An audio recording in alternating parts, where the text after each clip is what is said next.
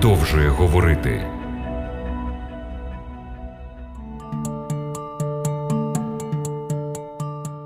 Смертні чи безсмертні дане питання стане предметом нашого дослідження сьогодні у програмі Біблія продовжує говорити. Погляди християн на людську природу багато в чому визначають погляди на остаточну долю людини. Ті, хто вважають, що природа людини складається з матеріального смертного тіла і нематеріальної безсмертної душі, як правило, вірять, що їхні душі залишаться жити після смерті тіла і будуть всю вічність перебувати або в блаженстві раю, або в муках пекла. Деякі християни вважають, що душі тих, хто не вчинив важких гріхів, можуть бути очищені в чистилищі перед Вознесінням в рай. З іншого боку, християни, які вважають природу людини цілісною, що представляє собою нероздільну єдність тіла, душі і духа, вірять, що їх особистість, яка не має безсмертних складових, буде відроджена або до вічного життя, або до вічної смерті в день другого приходу Христа. Ці дві різні долі, про які говорять прихильники дуалістичної і холістичної природи людини можна охарактеризувати одну як безсмертя душі, а іншу як Воскресіння мертвих. Біблія розглядає людську істоту як цілісну, нероздільну.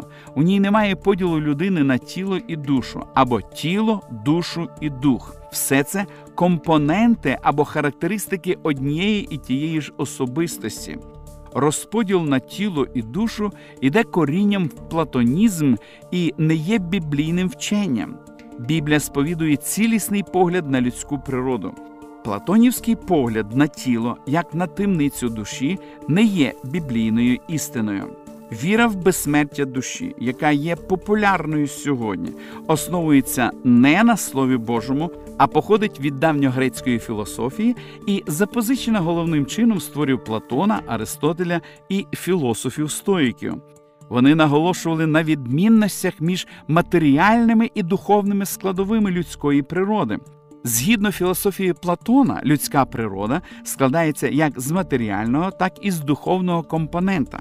Матеріальний компонент це людське тіло, минуще і смертне, а духовний компонент це людська душа, вічна і безсмертна.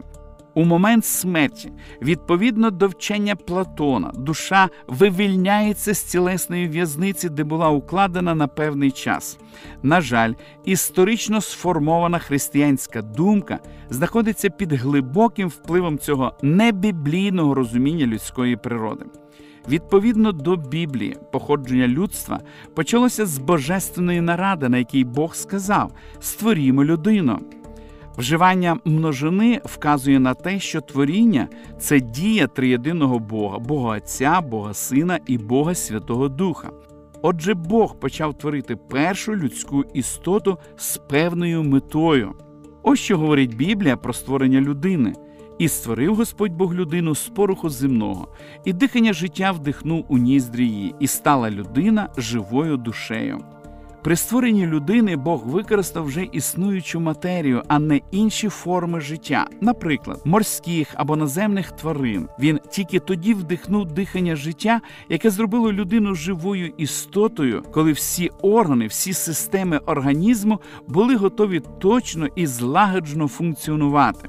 Вивчення біблійного погляду на людську природу слід почати з розповіді про створення людини. В першому розділі книги буття написано: Бог на свій образ людину створив, на образ Божий її він створив, як чоловіка та жінку створив їх. Перша розповідь про створення людини повідомляє нам, що людське життя виникло не під впливом довільних природних сил або випадкової мутації в тваринному світі, але як результат особистого творчого акту Бога. Бути створеним за образом Божим значить усвідомлювати свою цінність, значимість і великі можливості та обов'язки, якими нас наділив Бог. Ми були створені для того, щоб відображати Бога в думках і вчинках. Наше життя і наші дії повинні представляти собою мініатюрну подібність до Бога. Біблія ніде не згадує безсмертя в зв'язку з образом Божим в людині.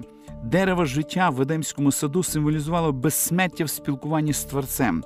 Але в результаті гріхопадіння Адам і Єва були вигнані з раю і тим самим втратили доступ до джерела нескінченного життя перед обличчям Божим. В другому розділі книги буття дуже чітко говориться, з чого складається людська істота, і створив Господь Бог людину з пороху земного, і дихання життя вдихнув у ніздрі її, і стала людина живою душею. Наділяючи життям створене з елементів землі нерухоме тіло, Бог вдихнув в Адама дихання життя. Дихання життя являє собою те, що дає початок життю. Його можна порівняти з електричним струмом, який, проходячи через різні ділянки електричного кола, перетворює сірий скляний екран телевізора в пульсуючий потік кольору і руху. Електричний заряд народжує звук і рух там, де до цього не було нічого. Яку ж дію здійснило дихання життя? Коли Бог створив людину з елементів землі, всі органи людського тіла були досконалі, але позбавлені життя. Потім Бог вдихнув цю неживу матерію, своє дихання, і людина стала живою душею, дихаючою істотою. Серце стало битися, кров циркулювати по судинах, мозок думати, були приведені в дію всі життєві процеси. Коротше кажучи, жива душа означає жива істота. Слово душа в старому завіті переведено з єврейського слова нефеш. В другому розділі книги буття цим словом названо людину, що стала живою істотою після того, як її фізичного тіла, створеного із елементів землі, торкнулося дихання життя. Кожна дитина, що народжується, це нова душа, і кожна душа це унікальна, неповторна, відмінна від інших індивідуальність. Єврейське слово нефеш не позначає якусь частину людини. Це слово описує цілісну людину. Як приклад цьому, подивимося на 21-й вірш 14-го розділу книги буття. І сказав цар Содомський Авраамові: Дай мені людей, нефеш, а маєток візьми собі. Авраам звільнив з полону свого племінника Лота, його сім'ю, слуг та багато інших жителів Содому і Гомори, яких захопив Кедор Лаомер, цар Еламо. І ось, коли Авраам повертався, цар Содому вийшов привітати переможця і сказав: Дай мені нефеш, душі, тобто людей, а все інше забери собі. У новому завіті, єврейському старозавітному слову нефеш відповідає грецьке слово псюхе. Воно також використовується для опису живої істоти. В 27 розділі книги дії апостолів написано: а всіх душ псюхи нас було в кораблі 276. Тобто в кораблі разом з апостолом Павлом було 276 людей. В деяких випадках нефеш і псюхи відображають особливості людини, наприклад, прихильність, почуття, бажання. Однак з цього ніяк не випливає, що людина була створена з двох відокремлених і незалежних частин. Тіло і душа нероздільні, і це слід пам'ятати.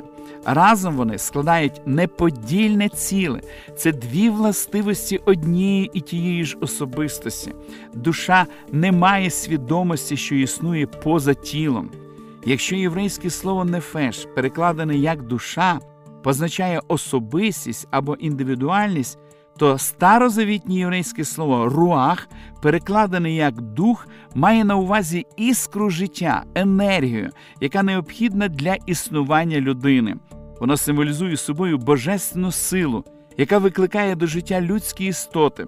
Слово руах зустрічається в Старому Завіті 377 разів і найчастіше перекладається словами дух, вітер або дихання. Воно також позначає життєву енергію, мужність, дратівливість або гнів, настрій, моральні якості і душевні переживання. Коли людина вмирає, руах, дух повертається до Бога. У 12 розділі книги Еклезіаста написано: і вернеться порох у землю, як був, а дух вернеться знову до Бога, що дав був його. Ніде в старому завіті руах дух не позначає якусь розумну сутність, здатну осмислено існувати незалежно від фізичного тіла. У новому завіті старозавітньому слову руах відповідає слово пневма, дух, яке походить від дієслова пнео, що означає дути або дихати. Як і слово руах, пневма зовсім не означає якусь самостійну, яка існує поза тілом субстанцію. Дане слово також позначає деякі характеристики особистості, настрій, ставлення або стан почуттів. Подібно руах, пневма іде до Господа під час смерті людини. Євангелист Лука, описуючи смертні муки Ісуса на Христі, пише: і, скрикнувши голосом гучним, промовив Ісус, Отче, у руки Твої віддаю свого духа. І це прорікши, Він духа віддав. Віддавши духа, Ісус помер. Отже, уявлення про існування духа, душі і тіла як самостійних субстанцій не відповідають біблійній концепції про природу людини. В своєму першому посланні до Солонян в п'ятому розділі апостол Павло згадує про потрійну єдність. Дуже уважно прислухайтеся до слів апостола. Ось що він пише: а сам Бог миру, нехай освятить вас цілком досконало а непорушний дух ваш, і душа, і тіло, нехай непорочно збережені будуть на прихід Господа нашого Ісуса Христа. Як ви думаєте, про що в даному вірші говорить Павло? Чи стверджує він, що природа людини складається з трьох окремих незалежних субстанцій? Звичайно, що ні. Тоді про що говорить апостол? Він говорить про три аспекти особистості, які повинні прийняти участь у процесі освячення. В даному випадку слово дух вживається в значенні інтелекту і мислення, якими наділена людина, і завдяки яким Бог може спілкуватися з нами за допомогою Святого Духа. Дух Святий впливає на розум, оновлює його, і людина перетворюється на подобу Христа. Про цей процес Павло дуже ясно пише в перших віршах 12 розділу послання до римлян. Тож благаю вас, браття, через Боже милосердя, повідавайте ваші тіла на жертву живу, святу, приємну Богові, як розумну службу вашу, і не стосуйтесь до віку цього, але перемініться відновою вашого розуму, щоби пізнати вам, що то є воля Божа, добро, приємність та досконалість, в міру того як наша внутрішня природа переміниться за допомогою сили Святого Духа, так і наш зовнішній образ, тобто наше життя, безперечно буде оновленим. Освячення розуму буде проявлятися в способі життя, оскільки характер Христа буде відображатися в нас. Поняття душа, що згадується окремо від духа, позначає інстинкти, емоції та бажання. Ця сфера нашої природи теж повинна бути освячена. Під впливом Святого Духа наш розум, освячений і просвітлений Божественною волею, буде панувати над низькими спонуканнями нашої гріховної природи. Коли розум і почуття приходять в гармонію з Божою волею, вони ніколи не будуть чинити їй опір. Наше фізичне тіло може знаходитися у владі або добрих, або злих проявів людської природи. Тому не випадково апостол Павло згадує спочатку дух, потім душу і нарешті тіло. Якщо дух освячений, тобто інтелект, мислення знаходиться під впливом Святого Духа, тоді освячений розум буде впливати на душу, тобто на бажання, спонукання і почуття. Якщо ми пережили досвід освячення, то не будемо зловживати можливостями свого організму. Безсумнівно, це чудово позначиться на нашому здоров'ї. На основі святого Писання є доволі зрозумілими те, що кожна людина являє собою неподільне ціле тіло, душа і дух знаходяться в такому тісному єднанні, що духовні, розумові та фізичні здібності людини нерозривно пов'язані і залежні один від одного. Недолік в одному неодмінно позначиться на іншому. Духовні проблеми негативно вплинуть на емоційне і фізичне здоров'я. І навпаки, фізичні проблеми шкодитимуть емоційному і духовному благополуччю. Вплив який розум, душа і тіло мають один на одного, спонукає кожного з нас усвідомити, наскільки велика наша відповідальність перед Богом. Він поклав на нас обов'язок піклуватися про свій розум, душу і тіло і вдосконалювати свої здібності. А це одна з найважливіших ланок у процесі відновлення образу Божого в нас. Ми продовжимо дослідження святого Писання в наших подальших передачах.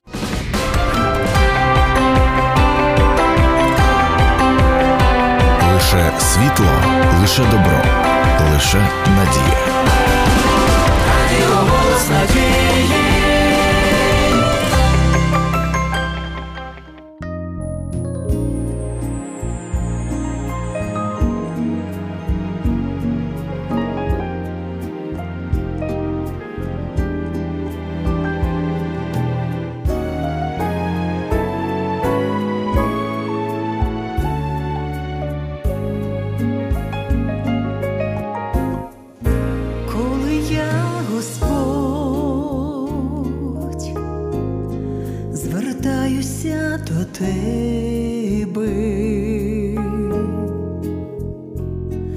тобі відомо все, перш ніж скажу, все, що скажеш ти, для мене так важливо.